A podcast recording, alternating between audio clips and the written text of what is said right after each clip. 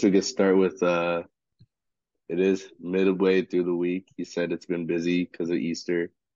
Bro, But yeah, uh yeah, I was gonna just see like how your week's been going, checking in. yeah, dude. Dude, the line, it's not even close to Sunday yet, and the line's out the door for like hours and hours. On That's Easter, crazy. on Easter, they have like a cop, one by the front door and then one like doing traffic. And that's like literally like the only store open on on on that day too. And that's how crazy it gets. That's insane, man. Again, it's it's pretty funny that, you know, this is the job you're working right before, you know, you become a full-on attorney. That's pretty that's pretty uh it's a great story, you know, come up story you could tell someone someday. Yeah, dude, it's a good icebreaker. But at least for now, I get some good food. That's true. You get all the pies you want from what you're telling me. And there's and it's a deli too. So get like chicken cutlets, prosciutto. We make our own mozzarella too, bro. It's, it's Okay, I bad for didn't know it was a deli as well, Yeah. I know them delis on the East Coast are fire. Oh, dude, you have to you have to try it. It's they're they're insane, especially in New York, New Jersey area. So ten times better. Yeah, there's actually one next to my aunt's house in New York, uh, in Long Island, and it, it's really good. Well, actually, they closed that one, but it used to be Oh, really, really good, man. They used to sell like, you know, breakfast food, like it, you get a bacon, egg, and cheese, or you could get a burger, you could get a chicken sandwich, you could get you could get really anything at those diners and not diners, but uh the The delis and stuff. Yeah, you could get really anything there. When you come to New Jersey, you gotta try a Taylor ham. That's like Try a what?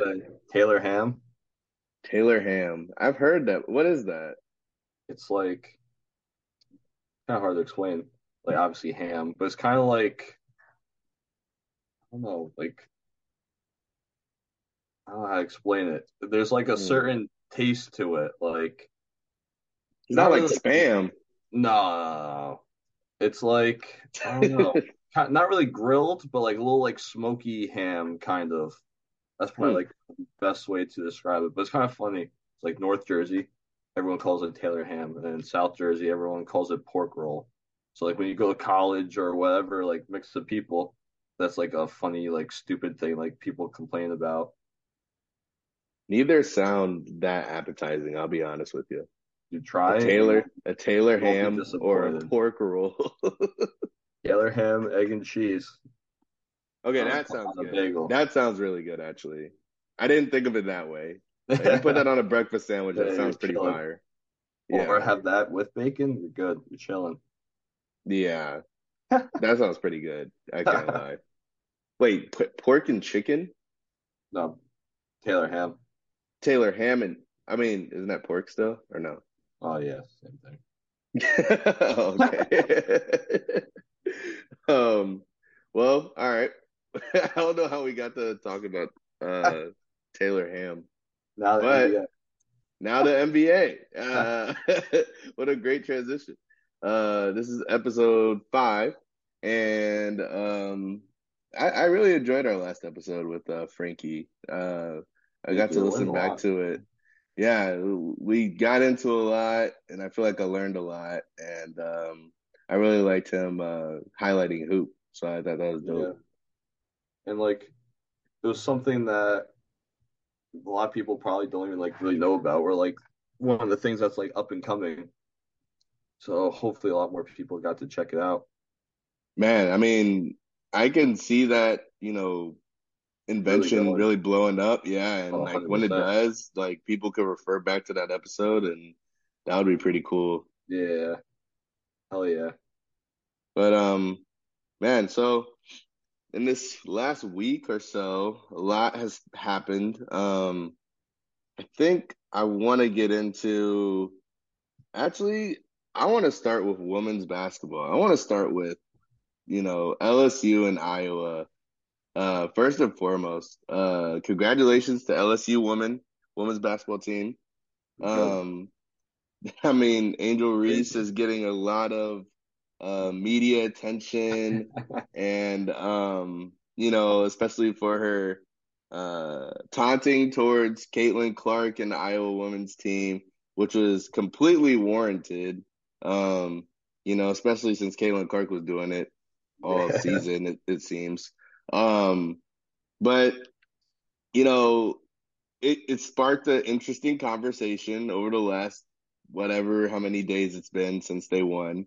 And I guess I wanted to know what your thoughts are on it. I know what my thoughts are, but as far as um you know the the I don't know if bias is the word, but really gender gender roles where women aren't allowed to, you know, show emotion and this and that.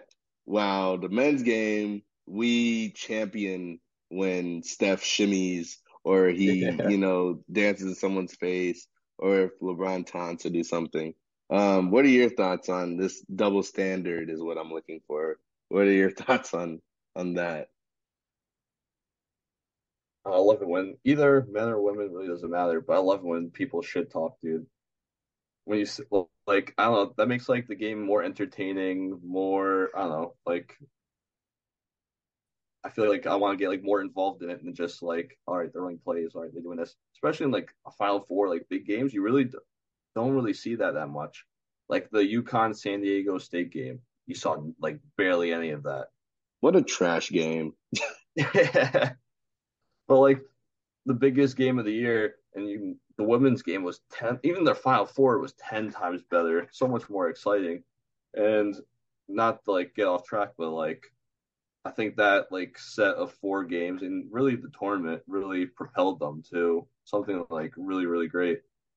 But back to your question, I don't know. I really don't think that what she did was bad or anything at all. It was like there's no different than like what anyone else would do. I think just like the timing really wasn't the best at doing it at the end of the game when like you pretty much have the game locked in. But other than that, who cares, dude? Other than that, that's maybe the only smallest thing. But people always shit talking. Who cares? Yeah, I, I I agree, and I also think that a lot of people that are talking about this. First off, it's the media. The yeah. media is talking about you know Angel Reese doing you know just taunting Caitlin Clark, pointing to her ring finger, doing the "you can't see me," and honestly, like it's like the common. It's like it's like the the old conversation about media that I've had with my friends, where it's like a lot of these media members, they clearly have never picked up a basketball in their life. You know what I mean? Like, just show, just tell me you can't hoop. Tell me you've never hooped without telling me you didn't hoop. And that's what they're doing right now with this whole Caitlin Clark, Angel Reese situation. Like, literally, like you said, taunting and shit talking happens all the time, and it's part of the game and it makes it more exciting and entertaining to watch. And this is quite frankly what women's basketball freaking needs. Yeah. And like I was not, you know, I, I wasn't the biggest fan of women's basketball. I'll be honest. Like I didn't watch it that much. Um, not saying I don't like su- support, you know, the women's women's uh sports or anything like that. It's just it wasn't something that caught my eye. Yeah, it's just something that didn't catch my eye because there weren't really any stories or drama in it, and more so the drama. Because what did we always know about women's basketball was that UConn was always gonna freaking win. Exactly. And now all of a sudden, or South Carolina, last, kind of ish. Well, that started that's anymore. recent though. But yeah. no, that but that's pretty recent now. Like that's probably in the last like I want to say four, four, years now. Yeah. yeah, in the last four years, like now there's other women's teams, Stanford, uh, you know, there's other women's teams that are actually like, you know, on yeah, actually legit and can stand up to you know the big dog in in UConn. And and before when UConn was winning every year, like there was no point of watching because we knew the result. And um, you know, now obviously there's a lot more um eyes on this, not only because of the drama in it, but because there's more parody. Like LSU just won the freaking championship. Like no one had them winning. I saw a stat they were three percent favorites to win the national championship this that's year. Three percent. And that's the school's first chip too. Ever. Yeah, and their coach is really good, and that was only her second season there. Oh, she's a goat. Yeah, I mean, Yeah, she was with Baylor already. Yeah, no, I I was already hip to her. Like she's she's the goat, man. Um, but but yeah. So I mean, all in all, I just wanted to start with that because I think it was probably one of the more uh, popular topics happening. And you know, for me, I just you know, Caitlin Clark and Angel Reese, they're changing the game of basketball. Caitlin Clark is the easily the best player in women's basketball right now. Um, next year is gonna be crazy. Her against uh Paige, uh, what's her name? Paige Bueckers. Yeah, that's hmm crazy. Hailey Van Lith is tough. Um, you got the twins over in Miami. They're hmm called the Cavinder twins. Um, uh, what's her name? Uh, for Stanford. Um, I think I don't want to butcher her name, but no, uh, she is a forward. She's kind of like a center, like forward. But um, she's like really tight with Steph Curry and his family and stuff. Oh yeah, yeah. But um, yeah, I mean, she's super tall, super great, like at what she does too. Uh, I mean, women's game is like evolving, but you, you know what? Again, it goes back to like their CBA though. What makes me annoyed is that after all this, you know, take a take a men's player, right? If they have a really great tournament, right? Um, they they can bank in and cash in on that with scouts and go straight to yeah. the, and enter the, for the NBA draft, right? Mhm. After one year. Women's basketball, I believe they have to be there for two, and they can't go until their junior year. So for me, Angel Reese, Yeah, like, forget- yeah, oh, go ahead. Mhm. That's why Caitlin Clark is gonna be there again. Stupid. It's so dumb. That's why Caitlin Clark, like Caitlin Clark, could easily play in the WNBA right now, hundred percent. So stupid. And that's my, I think that's a part of everything that people are missing is that these women's players, that's where, you know, they're at the biggest dis they're at a, another disadvantage. Not the biggest, but there's it's another disadvantage for them where the, you know, Caitlin Clark, like say she has an injury next year. That that may hurt her stock. Or say Angel Reese, she you know, she wasn't like this great player until like really in the last couple of years. But like say she has a down year next year, she could go potentially like top three in the WNBA draft this season, but because of the stupid rule that they have to be there for two plus se- two plus seasons, she won't be able to bank in on this hot streak that she's on. And yeah, the endorsements. Think of the endorsements that she could get outside of this college basketball realm once she hits the pros. I mean, it's just I I I, feel for them. I don't think that's something that's talked about enough. I think that that they need to go to a one and done rule for women's basketball as well. Just keep Yeah. it. I think we covered the women's basketball uh situation pretty good. Uh so let's move over to the NBA with uh Jaylen Brown because he had some interesting comments the other day. Uh pretty much they asked him about his future in Boston. Um and not the most um media trained answer. Um, you know, not very uh PC of him. He just said, I don't know. As long as I'm needed. He just says it's not up to me. We'll see how they feel about me over time. And then most importantly, he says, and how I feel about them over time. So, um, you know, if you're a Celtics fan, uh, you should be a little nervous uh, because it doesn't sound like he's happy over there. And, you know, there's no really indication as to why, except my thinking is possibly he's tired of playing second fiddle to Jayson Tatum. Um, and I think that's maybe a lot of people's uh, indication too. What did you think of his comments, Chris? Uh, did you make anything of it? Not really. I think people are taking it way too way too far. Kind of landscape of the NBA now. Like no one stays on their team for their whole career or even three seasons. So like for him to be there for that long, he's just saying like, hey, never know what can happen. Because at the end of the day, it's a business for both sides too. Because he probably wants to be paid a certain amount, and if the Celtics come to him and they're like, hey, we gotta pay Jayson, hey, we gotta pay other guys, because he's been the nicest one the whole time.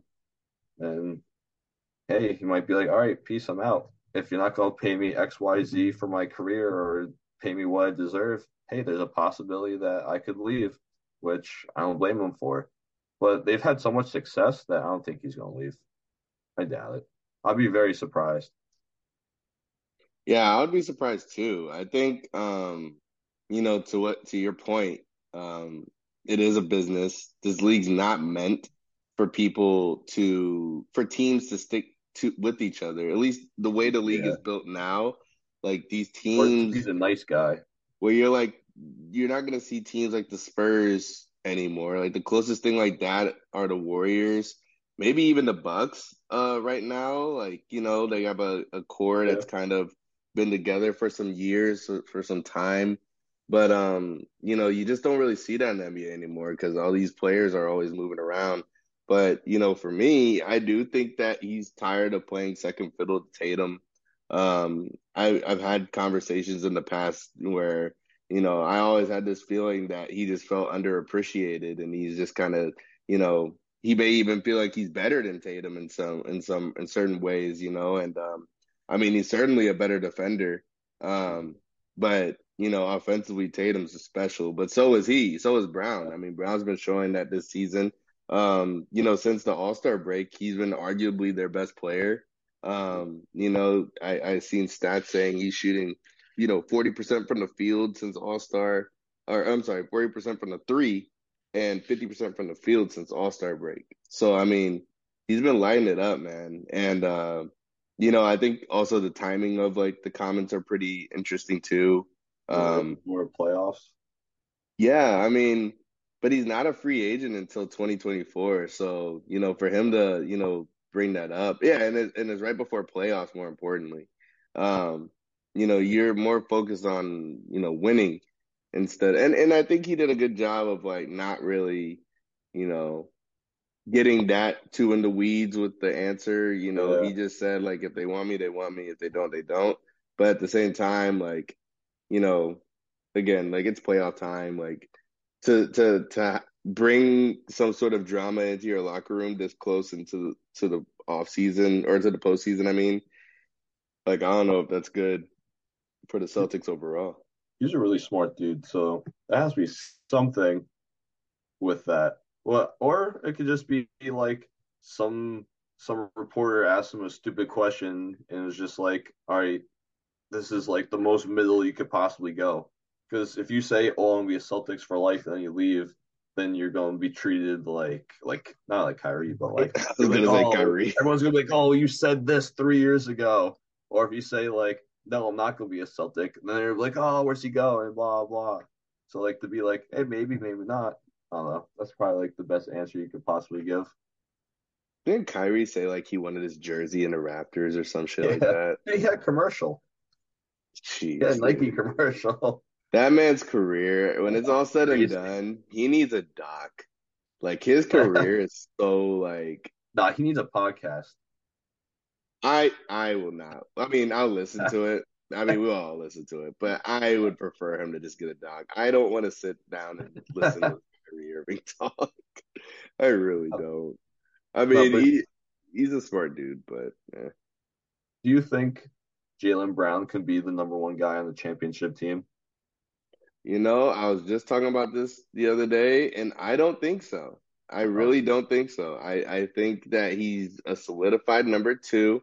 However, we did see James Harden, but maybe he's another James Harden type of guy where like James clearly couldn't be the number one option and get to the couldn't even get to the finals. So, you know, now he's clearly number two in Philly.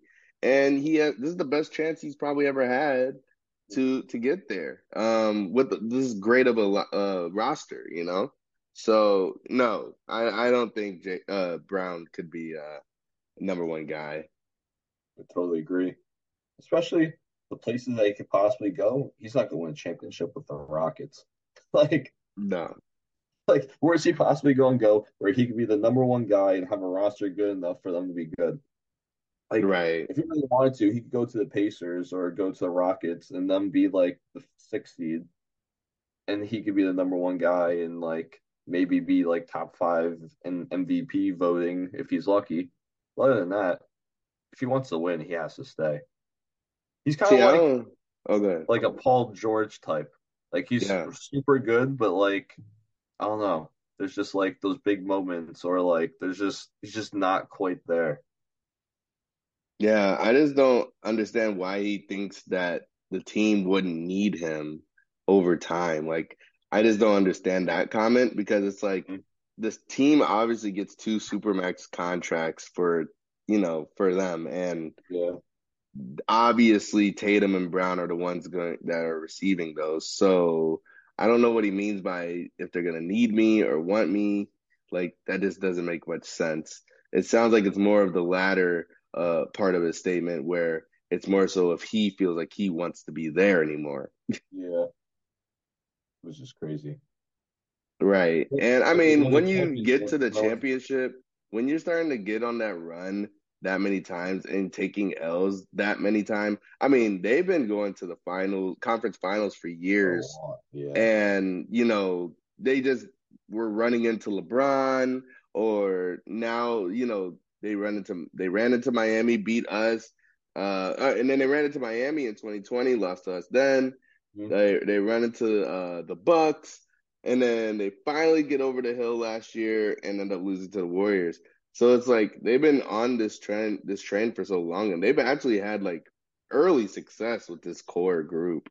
But you know, lost like have had like a bad record or like lost early, like been uh what's the word? Like upset in the playoffs. So like hey, you never know. I think that's why before they made it to the finals, everyone was saying like, oh, you should split the two up because maybe it doesn't work. But clearly it works up to a certain point. I think this year and next year, if they don't win a championship, then they probably switch it up. but I guess it goes to back to what Jaylen Brown was saying. Maybe Yeah. I mean he has a point because it's like if we don't if we don't see any changes, then where do we what what do we change? And it's like, do we change it with our duo or do we change it with our supporting cast? I would say change the supporting cast. Oh, I mean, they have a deep team. They have a deep team, but it's like, you know, Horford can only give you so much. And he's old. Um, he only has a year or exactly, two left. Their bench kind of sucks. Robert Williams is hurt all the time. Um, I mean, is this Like you, you their best bench out. guy, and he's like okay. If you compare that to like the bench on the Bucks, it's like night and day. Well, I would say Brogdon for the Celtics because I, I Oh, know true. Brogdon comes off the bench, but Mhm. like, but I, but that's true though. I mean, Payton Pritchard is pretty good, um, but I don't even know if he plays that much anymore. I don't really know what the Celtics got going on as a bench mob, but it, I agree. It's it's definitely night and day between the Bucks and the Celtics. I mean, Yeah, Celtics have probably like seven solid players. The Bucks probably have like twelve.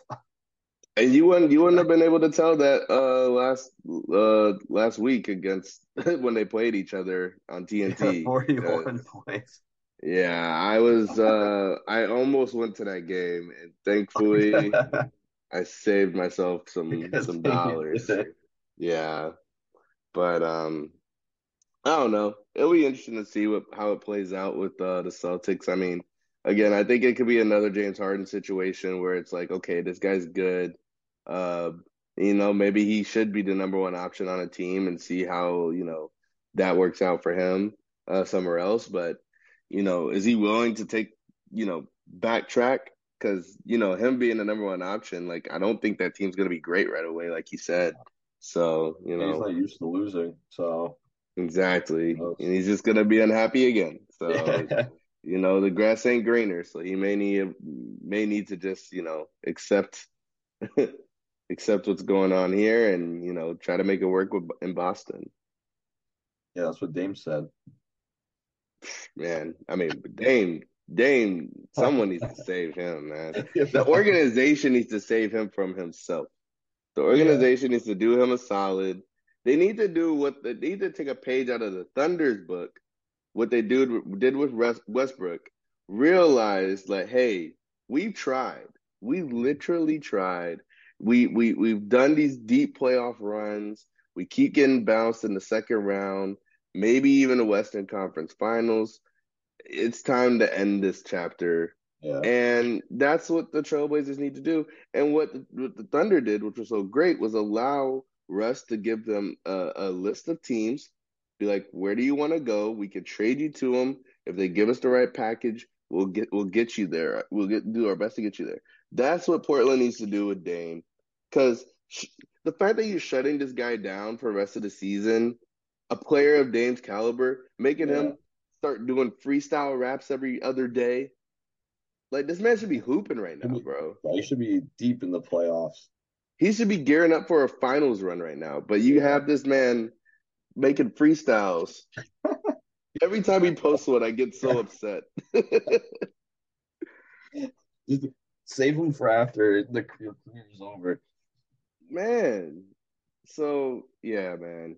I uh I don't even know. That that's just frustrating to see Dame like that. But uh let's uh let's transition here. Um so I think we'll stick with this topic for quite some time because, you know, I want to kind of peel back the layers layer by layer uh because the NBA and the NBPA agreed on a seven-year deal um for the new collective bargaining agreement. There's also a mutual opt-out within that deal um, in year six. So the NBA and the NBPA can come to a mutual agreement to uh, renegotiate in year six. Um, so, you know, sticking true to our name, ball is law, I wanted to go through this contract that the NBA and the NBPA agreed to. Um, so let's start with the, you know, the big, big provision that they added was this in-season tournament that they're bringing. So essentially what I've read is that the teams will be giving an given an 80 game schedule to start next season. Um, the tournament, which will be starting around November, I believe. Um, they said that there's going to be some pool play. At most, there's going to be like four games. Um, the teams that um, win will end up playing an extra game. Um, but what the, the the part of it that I'm still kind of murky on is that the tournament games won't count towards your your seeding, but you win uh, additional prize money for the players and coaches.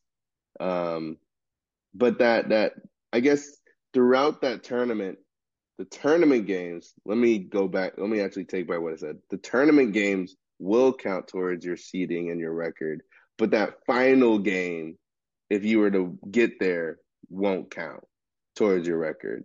It'll just be a final game. Um, I don't quite understand it, and I don't even know if the NBA does yet. I think they're still Nah. going to, uh, you know, tweak it and you know have a lot of uh, ad hoc provisions uh, put in there. But um, I don't know. It's single elimination. It'll be eight teams, threw it in there just so like it could be in there and then they so they could have it. there. But Yeah, I don't know. It kind of seems like they kind of want to have like a Champions League type tournament. But if it's just NBA teams, I don't know. Like no one's going to really care. Like why would they care about it? Especially in November. Like this it was like a month, maybe like a month and a half into the season. Like what's the Yeah. incentives for players at that time? They're like just trying to figure out like how to play with each other and stuff. And like that's the time where coaches try different lineups or different plays or whatever. So like I don't know, I feel like that'll mess with teams' progressions, especially when um the what's called the trade deadline is in like February. So like that's the real time to evaluate players to see if they fit or not. And if they're trying to run for like a, ch- a title or whatever this tournament is, then maybe they're not going to try. They're just going to stick with stuff that they've been doing. But I don't understand this push for an in-season tournament. I really Yeah. don't. It would be kind of cool though if it was like the whole world. If it was like an actual like Champions League thing, like the NBA would play like the winner of like Spain or something. that would be kind of cool. But like other than that, I really don't care. Well, I just wonder, like, the only thing that they showed that the players and coaches get from this tournament is prize money. The players already have more than money. money. It's the same thing as the All-Star game to me. Like you're just paying them more, and it's for an in-season tournament that doesn't really matter much. Like if it's not affecting them winning a championship, then why would they care about this in-season tournament? Like it doesn't give them anything. yeah, it makes no sense. So that's the first provision that I noticed that um again, it's still like kind of what's the point? The final four will be at a neutral site and uh Vegas is the potential location for that. Um now I will say I will say that Vegas has that sphere that they just built. hmm Um I don't know if you saw that, but it's like that really expensive sphere that's supposed to have like concerts in it and all these different events. Now, I'm assuming that the NBA is gonna, you know, do this uh tournament at whatever arenas in Vegas, wherever the uh the Aces play. However, if they were to do something in the Sphere and then make it kind of interactive with this like virtual, I don't know. There's something that they could do the there. metaverse. God. Yeah, I mean, it's they're probably I mean, they're definitely already doing that, but like I don't know. You should definitely look up this Vegas sphere that they're building. It should be done like this summer, I believe. It's pretty cool, honestly. Um, Yeah, like I would I would want to go. Um, I want to say close to a hundred thou, but Yeah, I could be wrong. Um, but it definitely holds a lot of people. Um, it's like it's like a uh, an arena uh, of sorts, but like it's interactive and it's like literally like kind of like a planetarium in a way. Um, but like a lot more expensive. Oh, I just looked it. It Um, looks pretty cool. Yeah. So I'm wondering if the NBA could do something with that. I doubt that they do, but I think that's something that they could look into and would be kind of cool. Um, Yeah, for and, and I don't know what they would be able to like add like part of the game for that, but I know they would get some viewership, like other viewership for, you know, just having it played there. But again, there's really no point of this tournament. They and I don't understand the push for it. I under I did like you know, and the NBA is pretty good for this. Like I didn't understand the play-in tournament when it first started. I was against it. I thought it was not a good gonna say the idea. Yeah. And it But turns out being the best the, thing they've ever done. yeah, exactly. So you never know. Yeah, Hopefully so yeah. Yeah, we'll wait and see on that one. Uh the next provision, we already kind of talked about this, but um you know, the 65 minimum uh games to be eligible for top rewards. You think that was Um too high? Too many games?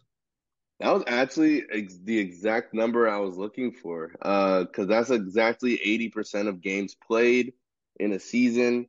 I think players need to start looking into playing at least 80% of the season. Um, and you know, I I I don't believe that that's too many games because I feel like that if you're an in shape athlete, professional athlete, your full season is 82. If you can't play 65, then I don't know, man. That's fair. You know, it's But in this whole debate, uh, like I don't know, I think most likely Joel Embiid's going to be MVP. And I just looked up, He same. played 65 games this year. So that's pretty funny. Exactly.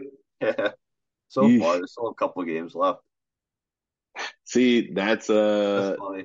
that's yeah, so Draymond on his podcast, he was talking about how he, you know, he's a player, current player, so obviously he's gonna have a bunch of gripes with it. However, um, he was like, you know, if Steph ends up missing like 15 plus games and he's still not first team all first team all NBA and you know because he didn't make 65 games you know y'all are going to be in an uproar about it and so are the players so are the coaches and you know there's going to come a point where these first All NBA selections or these All NBA team selections, or even just the rewards in general, are gonna go to these he who, who player that he referred to as bums. He said they're gonna start going to bums that just simply played the minimum required games. Um, that's it'd be fair. if like uh say like the top three in MVP voting play like in between 60 and 65 or 64 games, and then they have to give it to like the fourth guy on the list. And then like this whole career, they're gonna be like, oh, you weren't really MVP. Like that would suck for someone like that to happen to. Not their fault. See, but this is kind of the players like Draymond could either cry about it or they could just play games. Exactly. Like at the end of the day, just Simple as that. Just freaking play, man. Injuries are injuries. Even if you Mhm. were to get an injury, you're most likely not going to be in that position of All NBA anyways because you missed a certain amount of time. Or Exactly. same with an MVP. So I It's hear what he's really be a saying. problem. I hear what he's saying, but it's like, dude, y'all just need to play the games. This is the NBA's way of deterring you from sitting. Mhm. And, you know, it's again, I love it and I'm glad that they kept that in. And, you know, if players players should want the MVP trophy. So now this should help us being allow us to see players actually play regular season games and we don't have to guess on whether who's gonna be there or not. Like Donovan Mitchell, he wants an MVP trophy. Like he said that before. He said that's a goal on his list. So it's like he has to play 65 games now. So there's a higher chance, there's 80% chance in the season that we'll be able to see him play on the floor, barring injuries. you don't want to have, especially for TVs too. TV like ESPN or whoever who has these games, they don't want to have a game where all the dudes are sitting and it's a primetime game uh, Saturday night at eight o'clock when they're supposed to be making all this money off the ads and stuff, and no one's watching. Yeah, I mean, look at what I sent you earlier with AD and Yeah. LeBron being game time Yeah. decisions on a game where they're literally tied with the team. Makes no sense. I, I'm I'm sorry to always bring up the Lakers, but they're just so like it's just so frustrating. Like, why can't these players just play, bro? Fuck a back. Dang, I don't I don't want to cuss like that, but like, bro, it's a I don't care if it's a back to back or not, dog. Yeah. I don't care. Like, this is playoff time. they don't want You playing not to be play sitting anything. Yeah. Dude, they have a chance to be the fifth seed. If they lose tonight, they can they're going to be in the play-in. So like especially when you don't even want to play back to back, you're going to want to play extra games before the pl- before the playoffs. That makes no sense to me. Makes no And Le- freaking sense. LeBron just hurt his foot, but come on, like even if LeBron plays 20 minutes, that's 20 minutes where they can be up by like 20 or 15. Like you never know. It is Like just that little bit can make a huge difference in the game. Playing a back tonight, back to back tonight, could literally be the difference of them not having to play extra games going into the playoff and being more well rested, and them having to fight to get in and, And playing in the play-in tournament. If they're the sixth seed, like they're where they, I think right now they were the seventh because They're the seventh right now. games. If they get to the sixth seed, then they play the Kings. That's probably the matchup they want the most.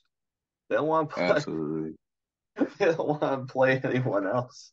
So, to my Kings take, I Mhm. do think if the Lakers end up playing them, Mm-hmm. the Lakers are beating the Kings. Okay. Because. LeBron and A- well, AD's playing out of his mind, but then LeBron is LeBron. I don't want to see him in the playoffs if I'm anybody, Yeah. because he is the one dude that just knows how to beat you no matter what in the Mhm. playoffs. Um, so And- you know, barring injuries, but yeah, They don't really have anyone to guard them either. Match maybe like Harrison Barnes would be their best guy. But yeah, no, he he he would absolutely like eat, and then like Anthony Davis and Sabonis, that's a good matchup. yeah, AD's fun. gonna eat. I think AD would eat though. Um, okay. Another provision uh, from the new CBA. I'm telling you guys, we're just gonna go down the list here. Um, so this one's kind of uh technical. There is going to be an added second luxury tax level. So pretty much the luxury tax is, you know, there's a certain cap that teams can hit with their rosters and how much money they can pay their rosters. Um, once you hit that cap, if you want to add players on, then every player that you add on, you have to pay an additional luxury tax. Um, so there's a there's a certain percentage of tax that'll be added on to that contract that a team would sign a player for. Now there's going to be another level on top of that. that um, but this is interesting because this luxury tax will keep teams from using their mid-level exception. And I know this is confusing for those that don't really like get into the weeds of like the contracts and stuff, but this will um, stop teams from using their mid-level exception to sign players. Um, so this really hurts like teams like the Warriors, the Lakers, the Clippers, um, teams that are really high-paying teams that are already like well above the luxury tax level. Um, and essentially, it just curtails the team from taking on uh, more money than they can dish out. So pretty much like if there's a trade that happens, you know, that team, like say if it's the Warriors, they have to make sure that the value is equal. Like cash value is equal. Like there's no no more can they take on a player um you know, that's essentially super expensive, like a Kevin Durant, yeah. um, and give away, you know, pieces that aren't as high a value because now they're gonna have like now even if you try to like you won't be able to recoup that salary for Kevin Durant because the rules just simply won't allow you to anymore with this new CBA at least. Um, I like it. It's kind of getting rid of super teams in a way. Um, but also, it, but there's more provisions that were added that also keep super teams. So I there's so many like weird things happening. That's why GMs get paid a lot of money. But for sure. this is good for small teams because you see this year that the race for the playoffs on both sides are super super close. So maybe now the Pacers or a team like the Hornets, who, or more like the Hornets, who haven't really done anything special in their existence, maybe they have a better chance now. Yeah, I, I agree. Even, even tighter. I agree. And I think that's very important because, you know, again, like I, have said before, like the NBA has always been about the highest bidder, and this kind of takes that element out of it where there's yeah. no more of the highest builder. It makes it more of an equal playing field. Um, so I like it. And, you know, with this new provision, um, it also says here in this article uh, from NBA.com, pretty much saying that uh, teams will lose like different uh, key like team building mechanisms, like things that they use to sign new players on or to make space for cap room and to just make different uh, wiggle room. So pretty much uh, it'll get rid of uh, taxpayer taxpayer mid level exceptions, uh, cash in trades, utilizing the cash in trades. Um, the most important one that it's going to get rid of is first round draft picks being used or first round picks being used for drafts that are like years away, light years away. Because we saw that a bunch with this last trade deadline yeah. with like the second round picks. Wasn't that like the the most like like people yeah. were just trading around second round picks like it was nothing. nothing. yeah, and this is gonna get a this is gonna end that. um, no more five second round picks. Nope. At least that's what the rule looks like it's saying. So we're we're finally getting away from that. Um, and then it's also gonna, which is this is the part that I don't know if I love though, because it's gonna hurt free agent players in the buyout market.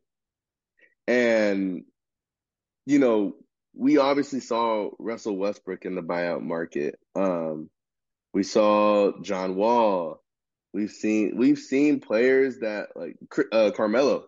We've seen players that are in the buyout market, and like I that I don't like that it's gonna hurt like second chances in the league. Yeah, especially like that's the time where teams can actually like really, really get better. Because you saw Right. last year with the Nets, they got some guys. Two years ago, they got Blake Griffin. They get certain guys that on the bench can actually like make a big difference. Like in the playoffs, Blake Griffin actually played really, really well. Yeah. So like to hurt that type stuff, kind of annoying, but uh, hopefully there's like some way around there. Yeah, for sure. I think um the mid-level exception, like that's huge. That's usually like a dude that had a max and is now like wanting a second chance or a guy that wants to be on a winning team. So it's not usually not some scrub dude.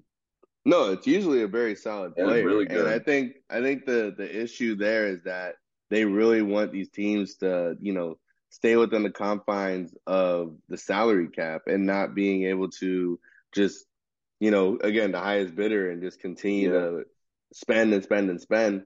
Although like that's what comes with the NBA. You know, I can understand the other side too, where it's like, well, if your owner has the money to do that, then, you know, allow them to to. do it. Yeah, if they want to, you know, pay the extra taxes, like who does that really hurt? Um, you know, but again, we're we're seeing the NBA being at a much level playing field these days anyways, you know, even Yeah. without this rule. Um, but I think now we're gonna start seeing a lot more teams uh kind of level out. Um, we're not gonna see the crazy I don't know if we're gonna see the crazy like Kevin Durant type trades anymore after this rule. We'll see. Um, but teams are gonna have to really be conscious of this rule now. Like this is something that's gonna fly under the radar. Um, Until but something it's like happens. super important. Yeah, but it's like super important. Yeah. Yeah. Um, another rule that was added was the extension limits. So, um, for those, you know, for for those that don't understand like extensions, so essentially when a contract is extended, that is for a player that is coming up on um the end of their contract and instead of waiting for the contract to fully expire, they extend uh, usually midway through the season in their contract year to uh, stick with the team for like four plus years. Um, that's usually what happens. Um, and Jaylen Brown, who we were talking about earlier, is one of those people that can do that. Uh, you know, 2024 is when he's going to be a free agent, as I said earlier. Um, but now the extension limit and the increase, they increased the amount that you can make in your extension. Um, although they, that does not help or hurt a, a team where now we just talked about where they're trying to cap, you know, with this second luxury tax le- tax level.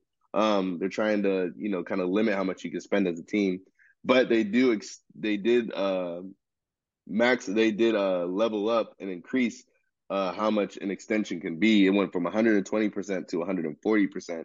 So, for instance, Jaylen Brown, under the rules currently, he could sign a four-year extension worth 165 million dollars. With this new rule, with a 140% increase, it would allow him to make four uh earn earn a four-year deal for 189 million dollars maximum. So. It's a lot of money. Maybe teams will now, because I think NBA is the one sport where most of the time when a dude's up for an extension or something, they usually pay. It's usually the player that's like, all right, I'm out. Like now you're seeing this, especially like with Lamar. You've been seeing this a little bit. Um, especially yeah, even like other dudes in football. Maybe NBA teams will now be like, yeah, I don't know if we want to extend you. Maybe we'll wait. Right. So maybe that'll cause more drama and stuff too. Or like maybe these guys have to be a little bit smarter with who they give extensions to. I think it's that final point you just said. I think they're gonna have to be a lot smarter with who they give extensions to. You can't just give them out willy-nilly Whoever. anymore. You're just gonna have to really think about it because especially with that, you know, new uh second luxury tax level, you're gonna have to really be conscious of your spending now. You can't just continue to pay, pay, and pay. Um, you know, it also, excuse me, goes into the next uh, uh, provision that they added was that there's no more restrictions um, on a two supermax contract being or two supermax contracts being on a team. Um, now you can have three, which is now the limit where you can. But it's like you added this, you put in a cap on how much these teams can spend. You increase the extension, uh, you know, uh, pay. Like the NBA, it's confusing. it's yeah. very confusing, but this is what they're doing. Um, with this super max contract, I mean, it allows uh, a player that's essentially been with a team that was drafted with a team um, to earn like a large, large, large amount of money, probably the most cash you could possibly get in the league. And instead of, I guess the rule before was that you can only have two of those type of contracts per team. Now you can have three. And, um, you know, a perfect example of that being utilized is probably with like a team like the Cavaliers, where they're young. They have Donovan Mitchell probably already at a supermax level. Darius Garland already at a supermax level. And then you have a rising star in Evan Mobley probably coming. So, you know, this is going to kick in at a perfect time. Yeah. And we have a few more provisions that I wanted to get into here. Um, so one that we already kind of knew was coming were players no longer being tested for smoking weed. You know, we saw that start right. when they went into the bubble.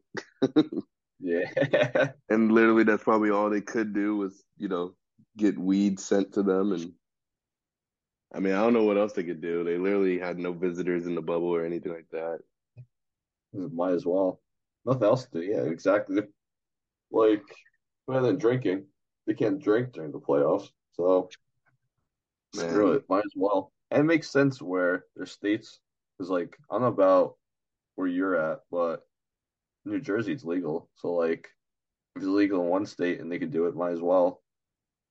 Yeah, it's not legal here, um, but it's legal in um, Illinois, which is like a 45 minute drive from from me. Okay. So yeah, um, I don't know. I, I think uh, again, it's just something that we already knew was coming. It was something that they were waiting for the next CBA to do, but they already like came to a mutual agreement that they were no longer going to test yeah. for it. But now it's in writing, um, and it's official, so that's cool. Yeah. Um, I think the biggest, one of the biggest. I mean, I've said there's uh, big, you know, provisions here.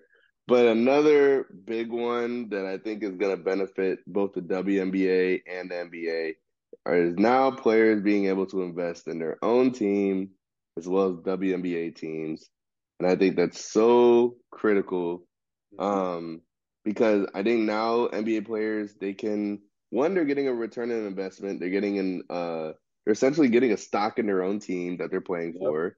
That's huge. Um, so now they have, you know, some sort of ownership. Um, you know, now Dame can officially say that he's part owner of this franchise that he's playing with. And, uh, you know, and I say Dame because, you know, he's clearly Portland Trailblazer through and through. um, but WNBA players, I mean, they're able to get probably better living conditions now. Um, I'm sure Kyrie Irving, Chris Paul, like there's gonna be a bunch of NBA players that are gonna throw money over to WNBA, so that's gonna be huge. Mm-hmm. Or now NBA guys better because they talk the talk for so long. Now they gotta actually do it. Yep. Put their money where their mouth is. Hundred percent. You're making all this money, and you've been saying this for so long, and know. Let's see what happens. It'd be cool if they can um, expand the WNBA too. Yeah. Maybe some I, NBA guys can get together and be like, hey, let's start a team in like Seattle. Oh no, there's already a team there. I'm stupid. I don't know. New, I don't know yeah, but Jersey, I know what you mean. Somewhere. Yeah. Somewhere where a little bit different, where like maybe like an NBA team isn't there. So like the one section or this one part of a state can be like, all right, this is our team. Like let's root for this team, and then it helps out WNBA players because I saw a thing today. There's only like 144, 140 WNBA players. while there's like 300 something or almost 400 NBA players. So like that's still like a huge difference. Yeah, it is. I think um, you know, for the WNBA, it would be helpful too that the players, the NBA players, start investing in marketing dollars. Yeah. Um, you know, the WNBA WNBA needs more marketing. hmm That's for sure. You know, obviously, like ticket sales are going to be a big issue no matter what for the WNBA. Yeah. Um, but the more that you put into marketing, you know, the more people will hopefully show up. Um, but not only like I was alluding to earlier, like their living conditions, you know, they they need better uh travel conditions. They they they fly commercial for the most part um during an NBA, WNBA season, which is just ridiculous. hmm Um, as a pro athlete living in the United States, eh, we're the you know the sister company to the NBA. There's no reason why any of those teams should be flying commercially. Um, I shouldn't be able to sit on a flight next to Candace Parker. Yeah, no shot. No. Um, so, you know, there's this uh, a bunch of apple opportunities here. Uh, you know, I think with this investment uh, from the from NBA players to the WNBA, but also players now can promote sports betting companies, and that was something where That's I was like, yeah, I don't know how I feel about that one. Because the NBA already had a problem with that. I don't think they want to go through that stuff again. They've had multiple problems with that. Yeah. And I mean, shoot, we've seen it in other leagues. I mean, we just in seen it in the NFL. Yeah. I mean, you don't want to you don't want to turn something that's that has been so far pretty good and that has potential to make you a shit ton of money to then ruin it by doing something stupid. Yeah, it just goes back to that whole situation of Adam Silver being maybe a little too lenient, a little too player friendly here. Because I really don't see the point of these players promoting sports betting companies. Like, you know, like we saw like a situation with Bradley Beal the other day where like he got into an altercation with a fan Yeah. that was allegedly, you know, yelling at him and, you know, cu cursing at him because of a, a sports bet that went wrong because of something Bradley Beal did or did not do. Um, you know, we see stuff like that. And, you know, sports betting has become such a huge thing, but it's also like, I don't know, it's taken a, it's taken kind of the joy out of the game for some Yeah. people. Um, and they watch it for a different reason and not just for like purely just to watch a game, you know? it. Yeah. And, and it's pretty surprising that like younger people are getting into it too. Like even though Yeah. you're supposed to be 21. Dude, when I'm at work, that's all these high school kids, that's all they're doing is like looking up bets and like being like, oh, like, oh, I don't know who I should bet on today. And like these kids bet like 20, 50 dollars a day probably. So Yeah. like, I don't know, it's, it's a huge, huge business and like kids this young are still trying to get into it. Like, I don't know. Yeah, I think um for just the the, the NBA's purposes purposes, I mean, Stay away. as far as allowing them to promote it, I mean, well, they're clearly not staying away from it, Yeah. but you know, I just I just hope that this doesn't affect the NBA in any way as Um, far as like the integrity of the players and, and the league itself, because there's already been allegations against the league for, you know, a script yeah. and, you know, I, I I would hate for it to come out that a player is starting to and, and with them doing this, like you telling me like a player that gets in, you know, a a, a marketing deal with DraftKings, they're not gonna start thinking about their over under for how many threes I need to make tonight or the lack thereof, the like the lack of threes I need to make tonight, or like how many points we Tell need to score. friends. Like yeah, man. It's just I it's a dangerous game the NBA is playing with that rule. So oh, um just because I'm looking at it right now, I got the Bucks game on. They got the Lakers and Clippers coming on after this. But it looks like LeBron and KD are gonna face off against each other for the first time in I want to say five years. That's insane. They're facing off on sick. Friday. That's Yeah. sick. So The amount of money those tickets are going to go for. Oh my God. Yeah, Watch LeBron sits. dude, if he sits that game, and you know what? He just might if they win tonight. Yeah, That's the part that really sucks. Depending on how the seeding goes and like which teams win and loses, bro. Oh my God. If they could like, there's, I don't think that's gonna happen. But if like this is gonna happen, but if they like confirm tonight that like if they win, like they're officially like out of the play-in, like Mhm. LeBron's not playing on Friday. yeah, he's done. So Um, neither is oh, AD. hopefully, hopefully get that game. Yeah, we we need that for the culture. And mi- and you know what? I feel like LeBron, you know, I think him and KD, well, KD probably doesn't give a fuck. But I think LeBron definitely knows uh, you know, that this has they haven't played against each other in some years. Like I think he's gonna get up that day to play. Oh, 100% has to. Yeah. Um, so final provision that I noticed from the CBA was actually that was missing from the CBA was that the high school players still can't enter the NBA draft.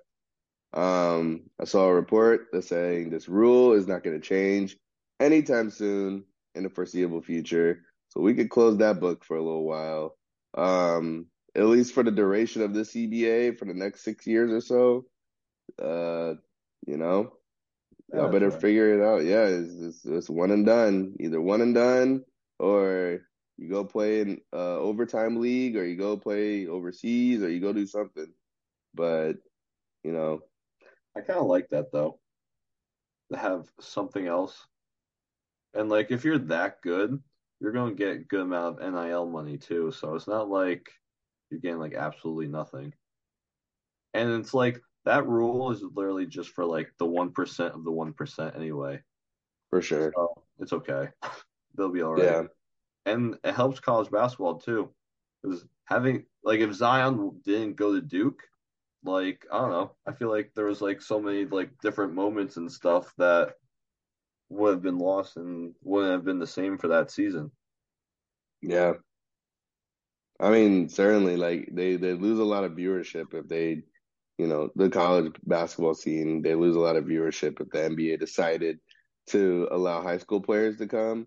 Um, because there's gonna that one percent, you know, typically going into the season, there's always gonna be, you know, a good ten players or so that, you know, come out of high school and you're like, oh, I can't wait to watch them play in Kentucky or Duke or whatever. Yeah. Um, and you know, if they were to open up the floodgates to high school players, none of those players are going to college. They're all going straight to the league. Um, And sometimes yeah. it wouldn't pan out too. It's like look at Emoni Bates.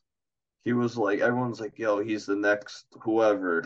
And like now he's gonna be like a second round pick probably this year. yeah, yeah. Yeah, and I and I do like that, you know, the NBA still has it in place like a one and done rule. But again, my biggest thing, not even NBA related, but the WNBA, man, they need to change that rule. There's no Yeah. reason why that um because because again, the only reason the only reason why they have this rule in place is because they feel like that's how long it's gonna take for players to be fully developed to come into the league and to perform at the high level. Yeah. So you're telling me that it only takes, you know, men one year, but they they implicitly decided uh, it's not even implicit. They expressly decided that it takes women longer to develop to go play in the professional league.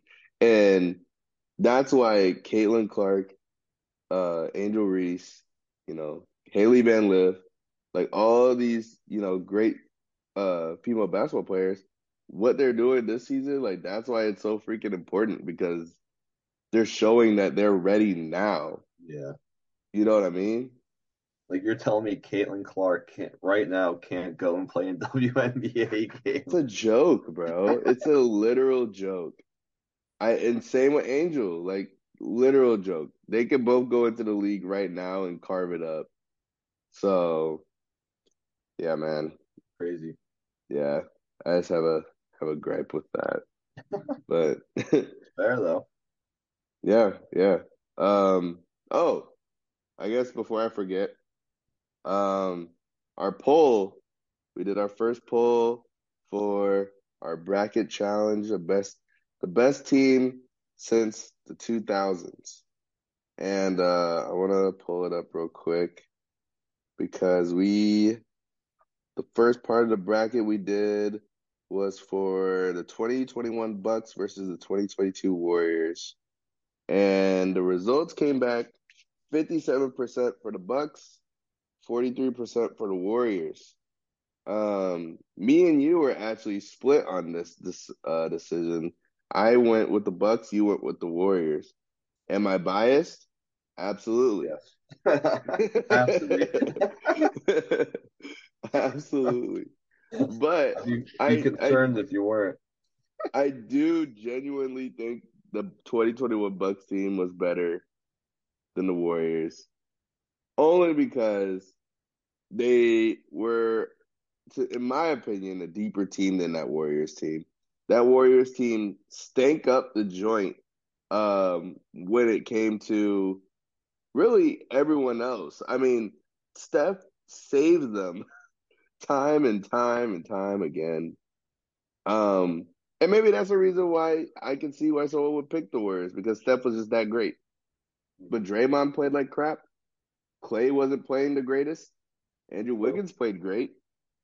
But to me, the that, that Bucks team, you have a Giannis that's averaging God knows how much he averaged in the in the playoffs. Um, but you know, 50 point game to close out the series, um, close out the finals. You got Jrue Holiday, pretty much the same team that the Bucks have right now is who they had, and the Bucks are still number one and on top. And the Warriors essentially have the same team, and they're in the mix, but they lost Andrew Wiggins. So, all of that being said, that's why I chose the Bucks. Why'd you choose the Warriors, though? Because instead of the Bucks team, it should have been the Nets. No, just kidding. I feel that. no, I'm kidding. Seating was weird. No, like I don't know. I feel like in that season, or if they actually matched up and everyone was healthy, I don't know. I feel like um Andrew Wiggins would be able to guard Giannis pretty well.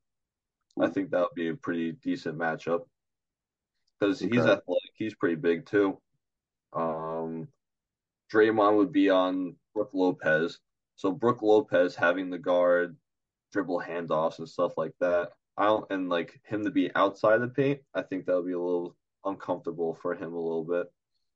Jrue on, on Steph though, that would be a really good matchup because Jrue's a really really good defender.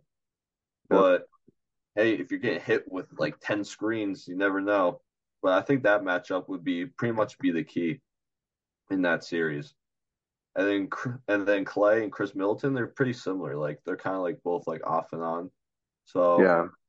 but Clay has more experience, so maybe lean more into that. But you're right though. Last year he didn't really have the best series in the world, but I don't know. I think the Warriors have a little bit more, a little bit more experience. Because last year the Celtics were really good, and like I don't know, they didn't really make it like super super close. So I don't know. I think I think it would be closer. I think it would definitely be like six or seven game series. Yeah, no, I agree. It, I think with any of these, like it wouldn't be like blowout series. Like I think this one would be pretty close, Yeah. um, for sure. Um, but yeah, I mean, Giannis can hit his free throws too. Because that in the finals, he made his free throws against the Nets. Sure he was god awful, and all of a sudden he was just making like eighty percent of his free throws. Yeah, that was uh when the counting, the countdown started, Yeah. when people started counting how or count up. They're counting all the way to ten, uh, when he was shooting. So, you know, I'm glad that's not a thing anymore. But I mean, he's still not great at the free throw line. Definitely a little bit better, but Yeah. yeah, I don't know. That'd be pretty interesting. Yeah. Well, yeah, no, I like it. I like it. Very uh fair opinions, both sides. Um, but yeah, I uh, definitely want to continue to do that, and uh, we have other obviously uh, other uh, matchups we're we're gonna talk about, but um, I think the next one we should do. Let's see here. The next one we should do. Let's do a fun one. Let's go 2009 Lakers versus 2013 Miami Heat. Okay. I'll be. I think that's an interesting one. Another biased take from me is coming. I'll just. I'll just. You know, end that conversation now. But you know, I'll come with an actual. You know, try. I'll try to be as objective as possible. Fair, fair. Yeah. All right, man. Uh, yeah, it was good pod, man. Good pod.